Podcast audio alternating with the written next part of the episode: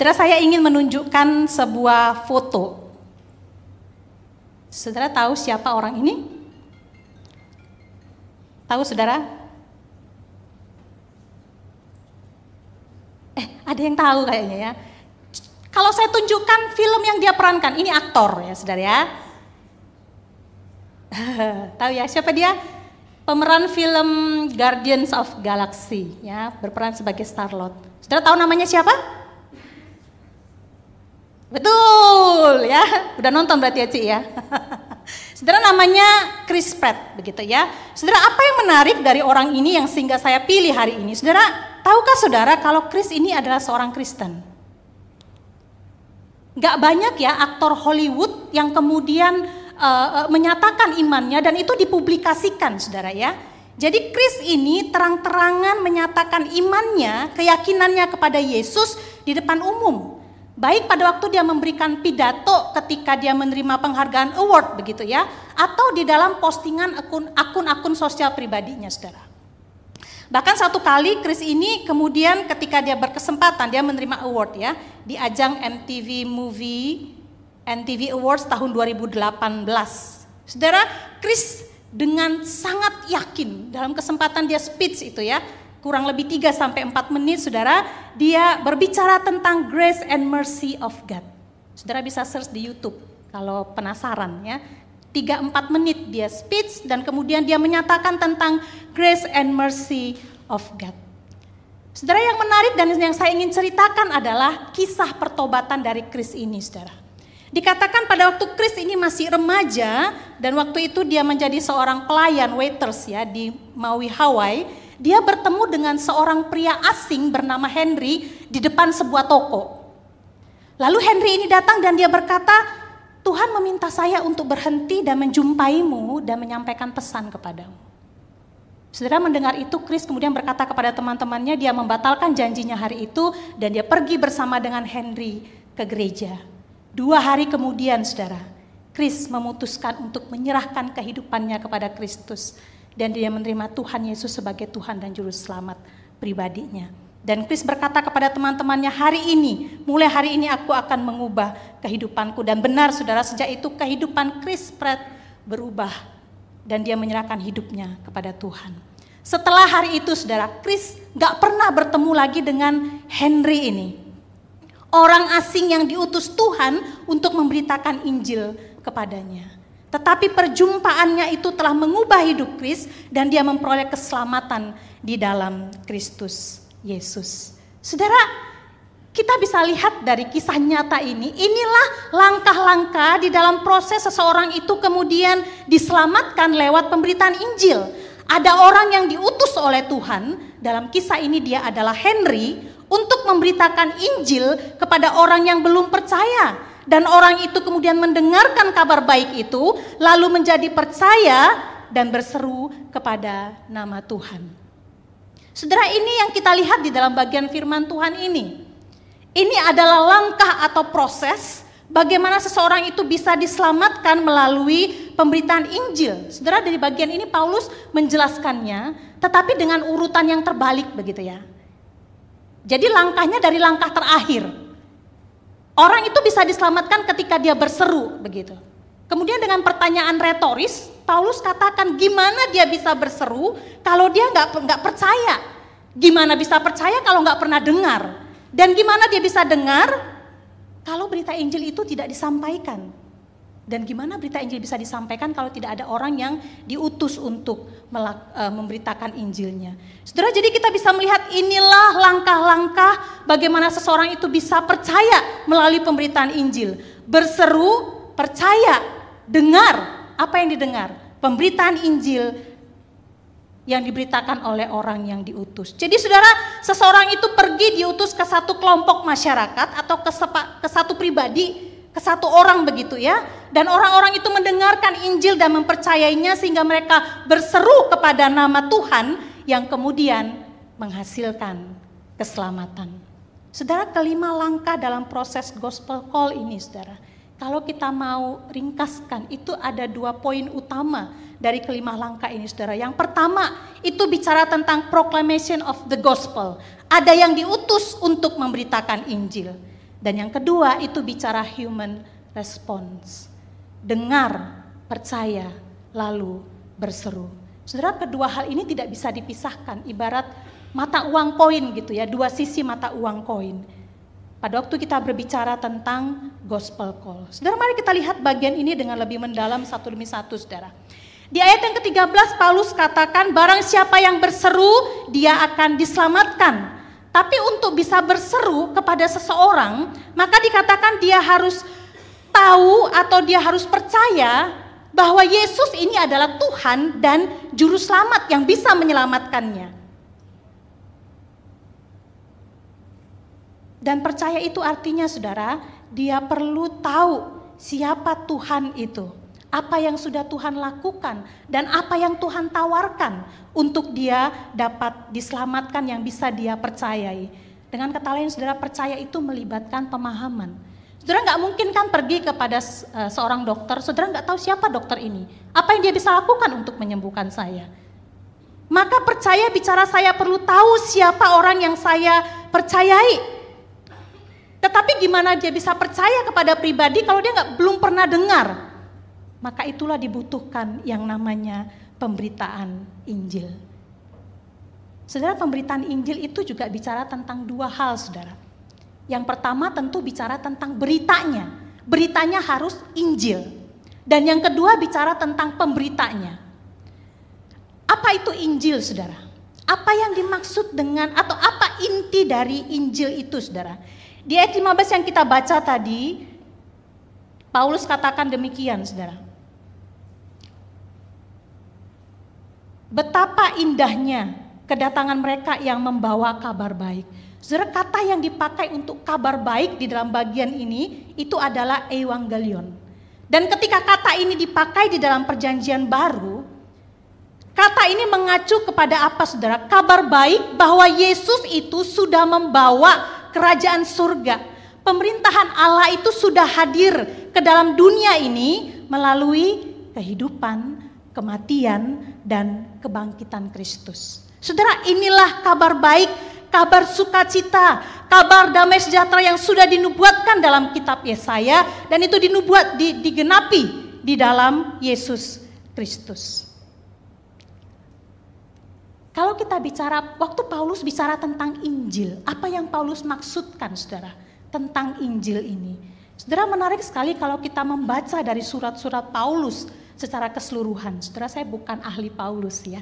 Tetapi kalau kita membaca beberapa bagian dari surat Paulus, maka kita bisa melihat pada waktu Paulus bicara tentang Injil, apa yang Paulus maksudkan tentang Injil itu. Saudara saya ajak kita untuk melihat tiga bagian dari surat Paulus. Yang pertama dari surat Roma ini saudara.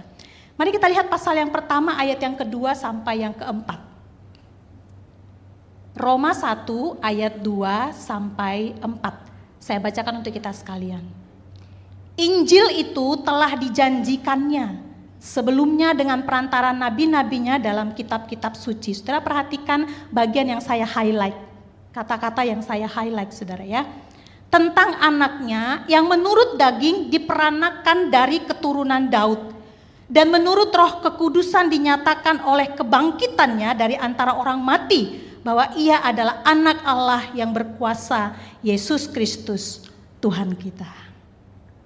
Ini bagian yang pertama, saudara. Bagian yang kedua saya ajak kita untuk melihat dari surat Paulus kepada jemaat di Korintus. 1 Korintus pasal yang ke-15 ayat 3 sampai dengan ayat 5 Saudara.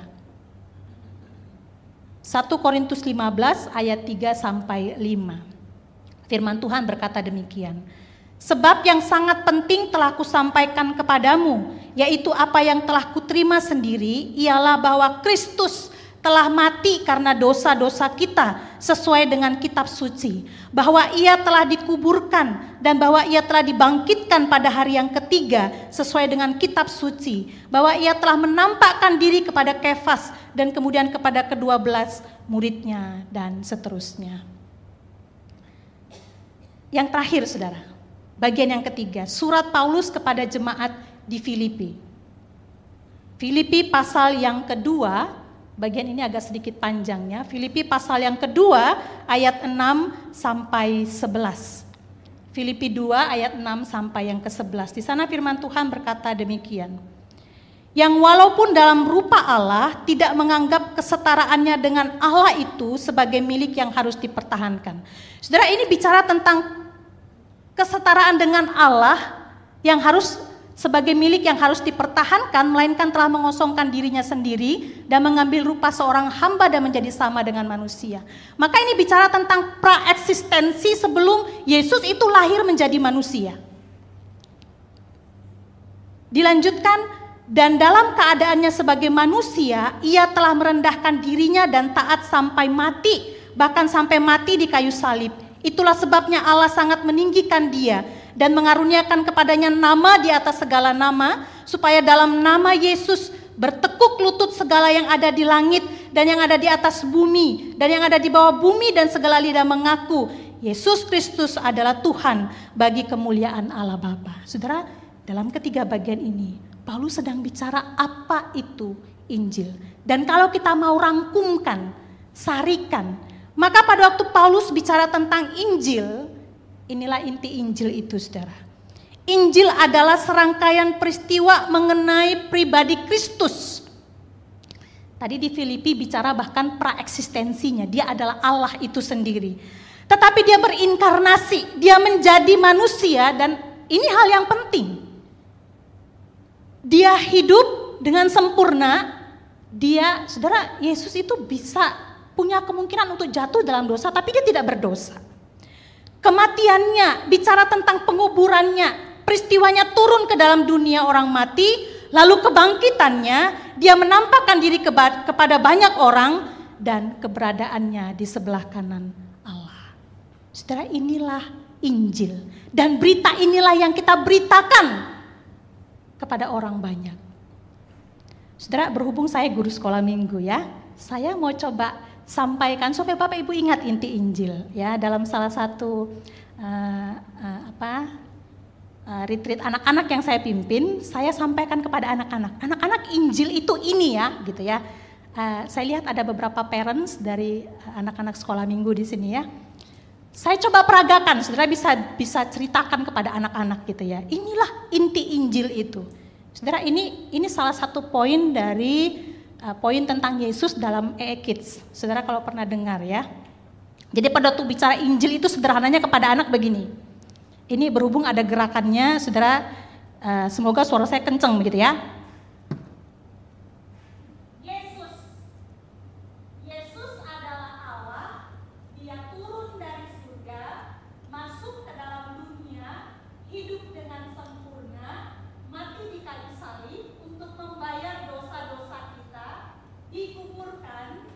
bangkit pada hari yang ketiga, lalu naik ke surga. Dia ada di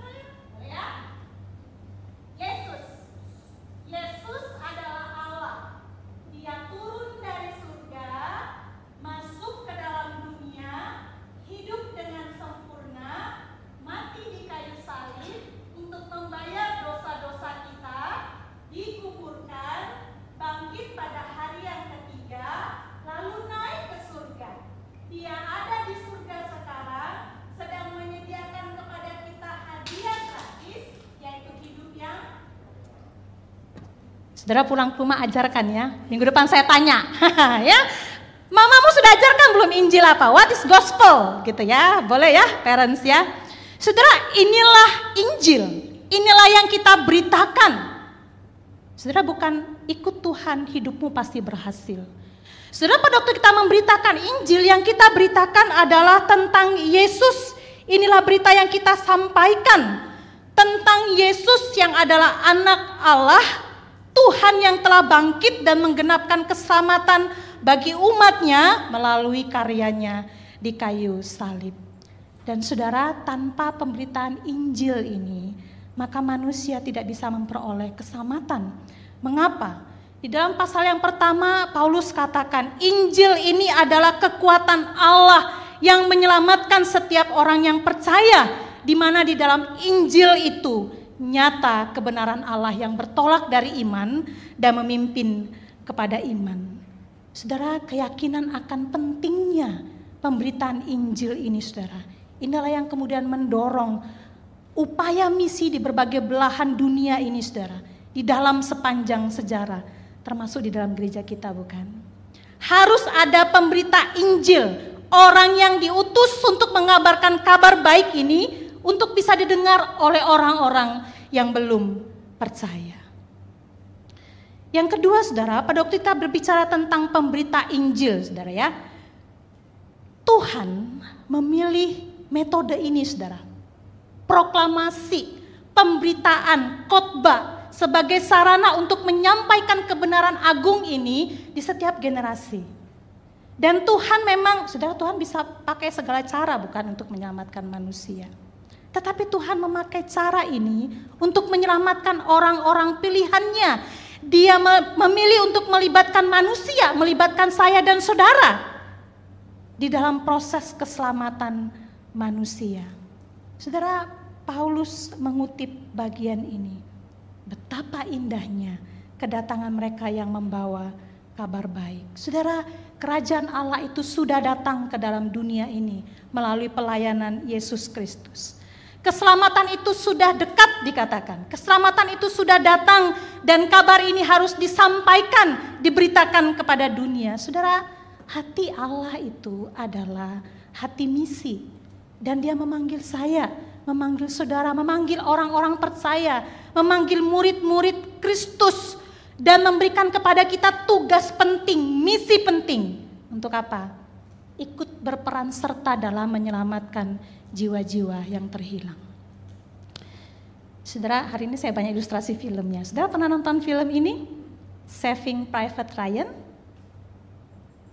Pernah saudara? Saya nggak suka nonton film peperangan begini. Tapi karena pasangan saya dulu suka nonton, saya ikut nonton saudara ya.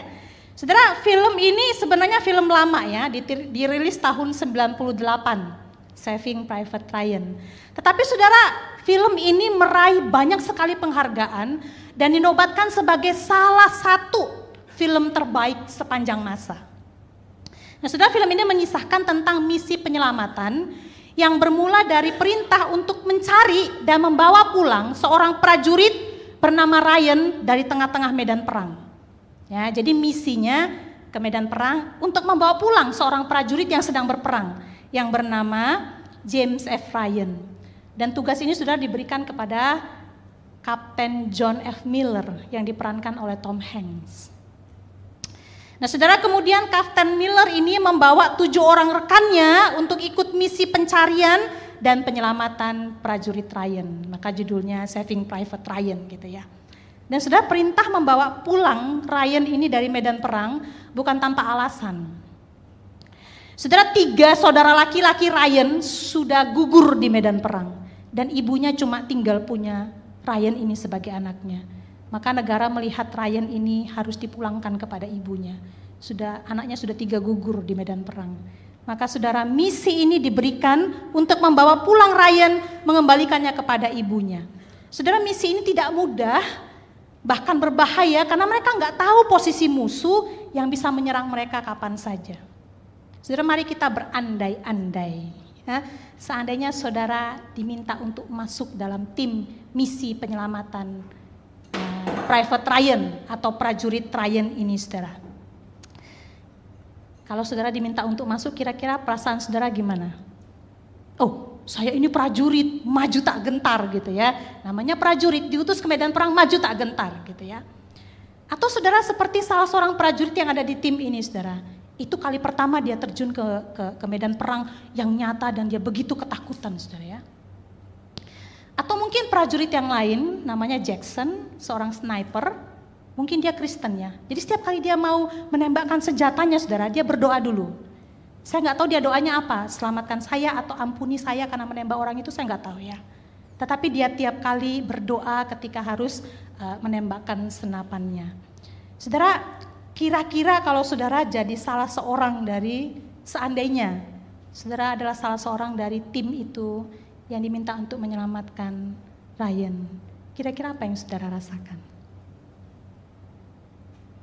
Gak bisa membayangkan ya, tetapi saudara sebenarnya kita pun nggak perlu berandai-andai saudara ya. Saya dan saudara kita juga dipercayakan satu misi yang penting. Saudara, data mengatakan bahwa kira-kira penduduk dunia itu, mungkin sudah berkembang datanya, kira-kira 7 miliar dan sepertiganya dari 7 miliar itu adalah orang percaya. Dan itu artinya saudara 4,5 miliar orang di luar sana hidup tanpa Kristus dan mereka sudah berjalan ke arah yang pasti dan jelas yaitu penghukuman yang kekal. Saya dan saudara sebagai orang-orang yang sudah menerima anugerah keselamatan itu dipercayakan misi ini untuk menyelamatkan jiwa-jiwa yang terhilang itu yang menuju kepada penghukuman yang kekal. Saudara, pertanyaannya sebagai murid Kristus, sudahkah kita menjalankan peran kita? Yang kedua, saudara, kita bicara tentang human response, begitu ya. Pada waktu Injil diberitakan, maka tanggapan yang seharusnya dari seseorang yang mendengarkan kabar baik itu adalah menerima atau mentaati dan percaya begitu ya. Jadi dengar berita Injil, meresponi dengan percaya di dalam hati, berseru atau mengaku dengan mulut bahwa Yesus adalah Tuhan, maka dia diselamatkan. Ayat 9 dari pasal 10 mengatakan demikian saudara. Sebab jika kamu mengaku dengan mulutmu bahwa Yesus adalah Tuhan dan percaya dalam hatimu bahwa Allah telah membangkitkan dia dari antara orang mati, maka kamu akan diselamatkan. Jadi percaya di dalam hati, kemudian mengaku dengan mulut. Saudara ini respon yang seharusnya dari pemberitaan Injil. Tetapi saudara kita tahu dan itu dinyatakan di Roma pasal 10 ayat 16 begitu ya. Bahwa ada juga orang-orang yang kemudian mendengar tetapi tidak menerima kabar baik itu saudara. Dengar tapi tidak terima kabar baik bahkan menolak. Bagaimana dengan orang-orang yang sudah dengar ini tetapi kemudian tidak menerima atau menolak Injil itu? Saudara jawaban terhadap pertanyaan ini saudara berkaitan erat dengan pandangan teologis seseorang tentang peran Allah dan peran manusia di dalam keselamatan. Saudara, permisi tanya ya, saya bertanya kepada Bapak Ibu Saudara. Untuk seseorang itu bisa diselamatkan, itu apakah itu merupakan hasil kerjasama antara Allah dengan manusia itu? Begitu enggak saudara? Untuk seseorang bisa diselamatkan, itu kerjasama antara Allah dengan manusia. Jadi Allah beritakan melalui orang yang diutus, lalu manusia berespon. Saudara setuju? Atau saudara, keselamatan itu hanya Allah sendiri yang berperan di dalam keselamatan kita. Mana yang benar saudara? Yang pertama apa yang kedua?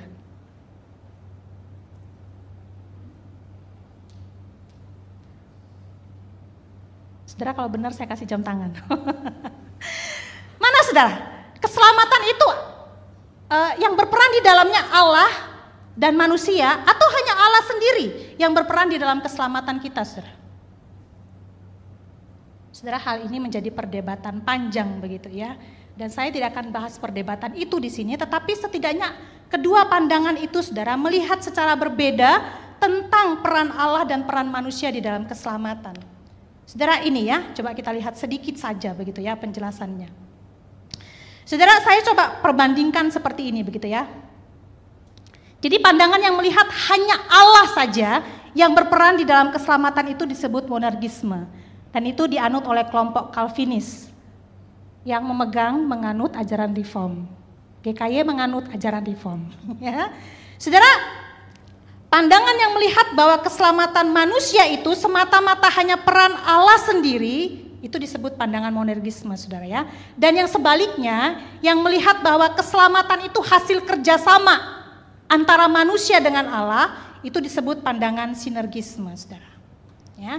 Di dalam pandangan monergisme ini Allah dilihat sebagai faktor yang diperlukan, necessary dan memadai, sufficient terkait dengan keselamatan. Jadi Allah dilihat necessary and sufficient, memadai begitu ya. Dan pandangan ini menekankan kekuasaan mutlak dari Allah di dalam menggerakkan hati dan pikiran manusia untuk menanggapi panggilannya. Kita kenal ini dengan istilah effective call. Ya. Jadi Allah yang bekerja menggerakkan hati dan pikiran manusia untuk bisa menanggapi panggilannya. Dan sebaliknya saudara, sinergisme itu menyatakan kalau Allah hanya menyediakan keselamatan. Jadi itu possible begitu ya. Tetapi pilihan manusia lah yang menentukan keselamatan itu jadi atau tidaknya terwujud aktualnya begitu ya. Dengan kata lain saudara, kalau saya bahasakan ya, sinergisme itu memandang Allah sebagai faktor yang bukan sebagai faktor yang necessary bukan sebagai faktor yang sufficient. Ada kehendak bebas manusia dan karya Allah yang membuat keselamatan itu bisa terwujud.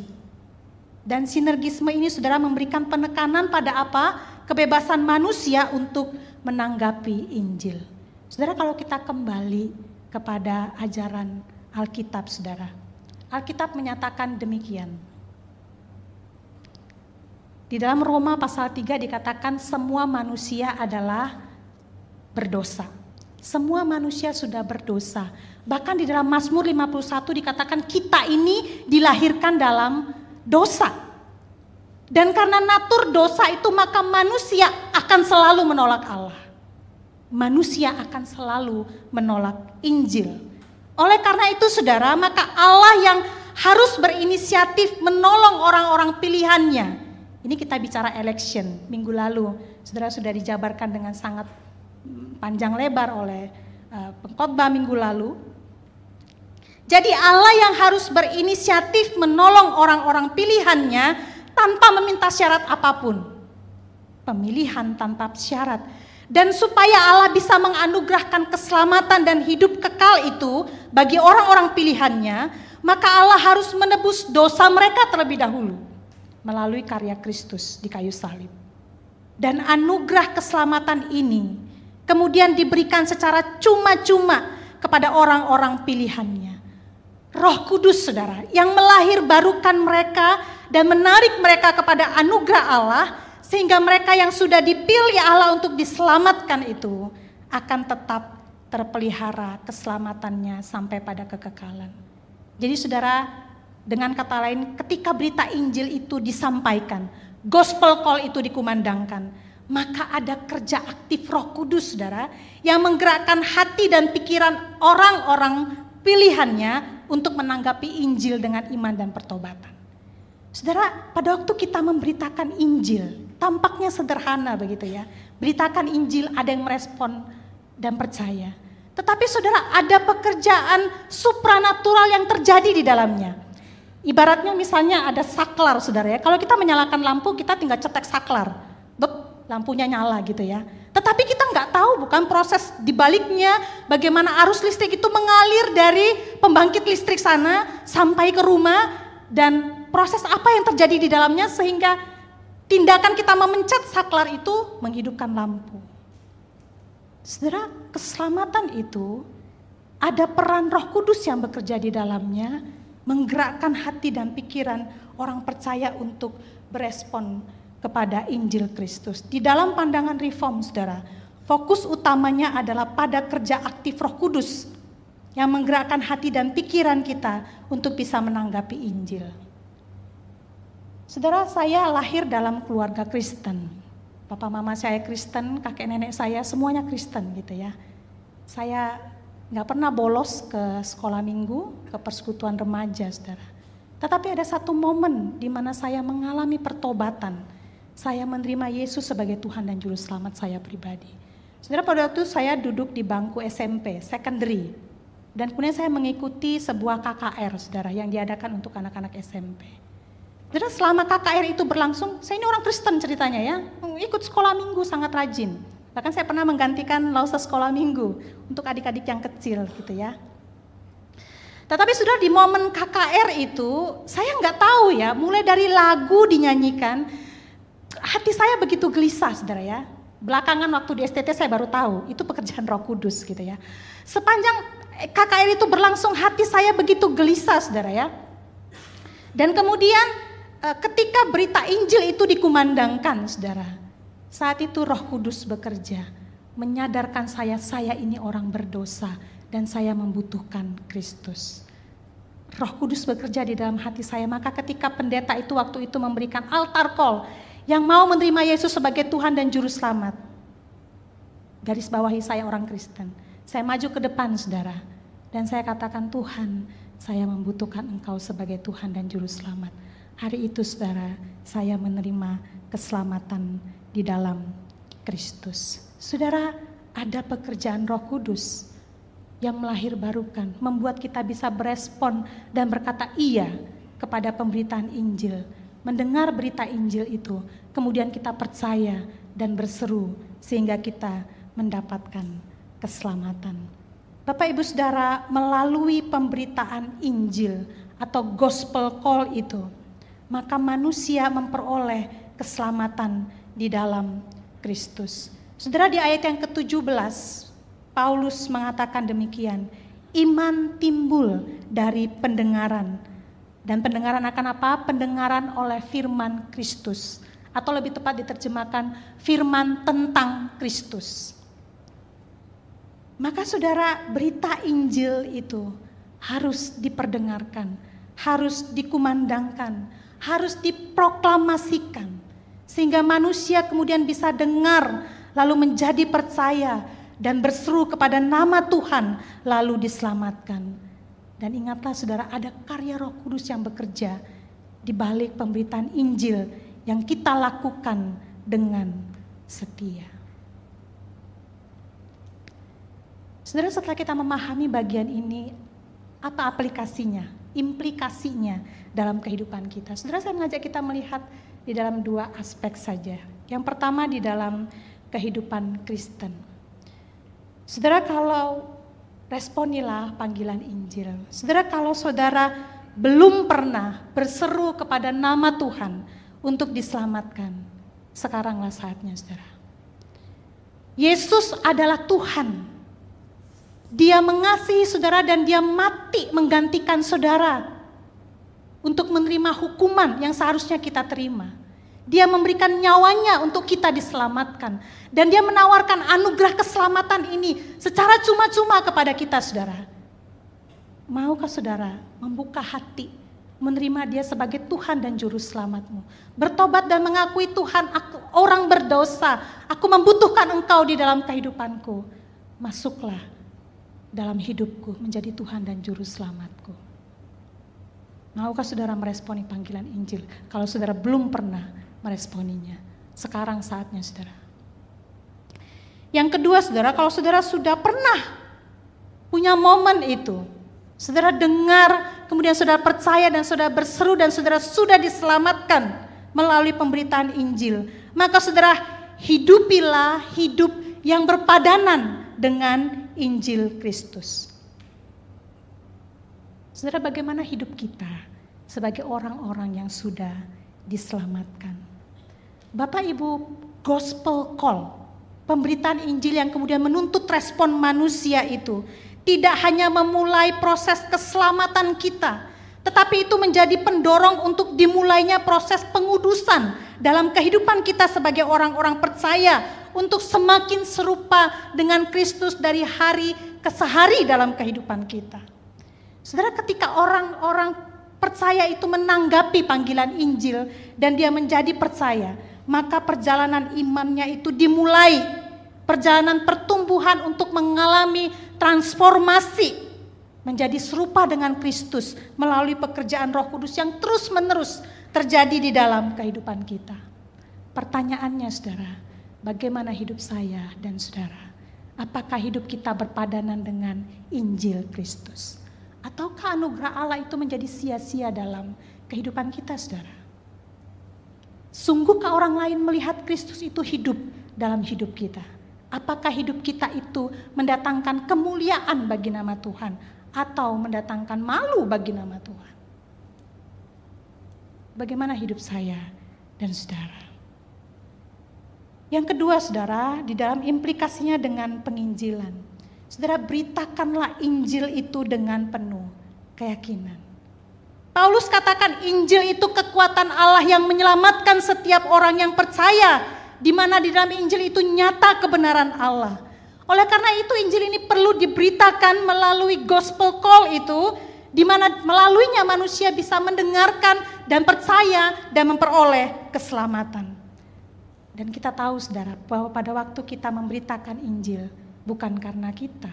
Tetapi ada kuasa Allah yang bekerja, yang yang mengubahkan, yang yang menggerakkan, yang melahirbarukan seseorang itu untuk dia bisa menanggapi Injil itu dengan percaya.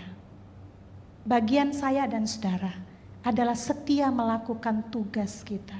Misi penting ini untuk memberitakan Injil dan menyerahkan hasilnya kepada Allah yang berdaulat. Dan ini menolong kita untuk rendah hati, saudara. Bahwa ketika kita bisa membawa orang percaya kepada Kristus, itu bukan karena kita, tetapi karena Kristus yang bekerja melalui kita. Bapak Ibu Saudara, di luar sana masih banyak orang-orang yang terhilang, mungkin dekat dengan kita, Saudara. Manusia membutuhkan Kristus. People need the Lord. Maukah saya dan saudara menjadi pemberita-pemberita Injil kabar baik itu, mewartakan kasih Kristus kepada dunia. Saudara mari kita renungkan hal ini dan saya mengajak kita menyanyikan lagu ini saudara. Sebagai perenungan kita bersama sebelum kita akan uh, berdoa menutup khotbah hari ini. People need the Lord. Saudara mari kita renungkan kata-kata yang ada di di uh, pujian ini saudara.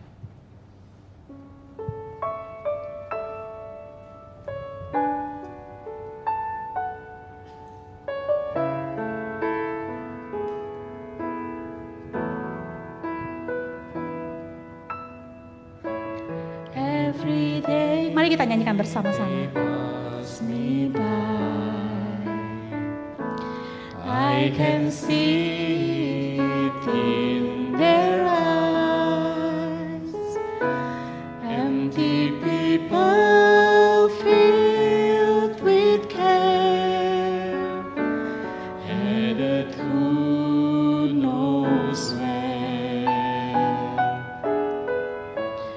On they go through private pain, leaving fear to fear. Laughter hides their silent cries. Only Jesus hears. People need the Lord.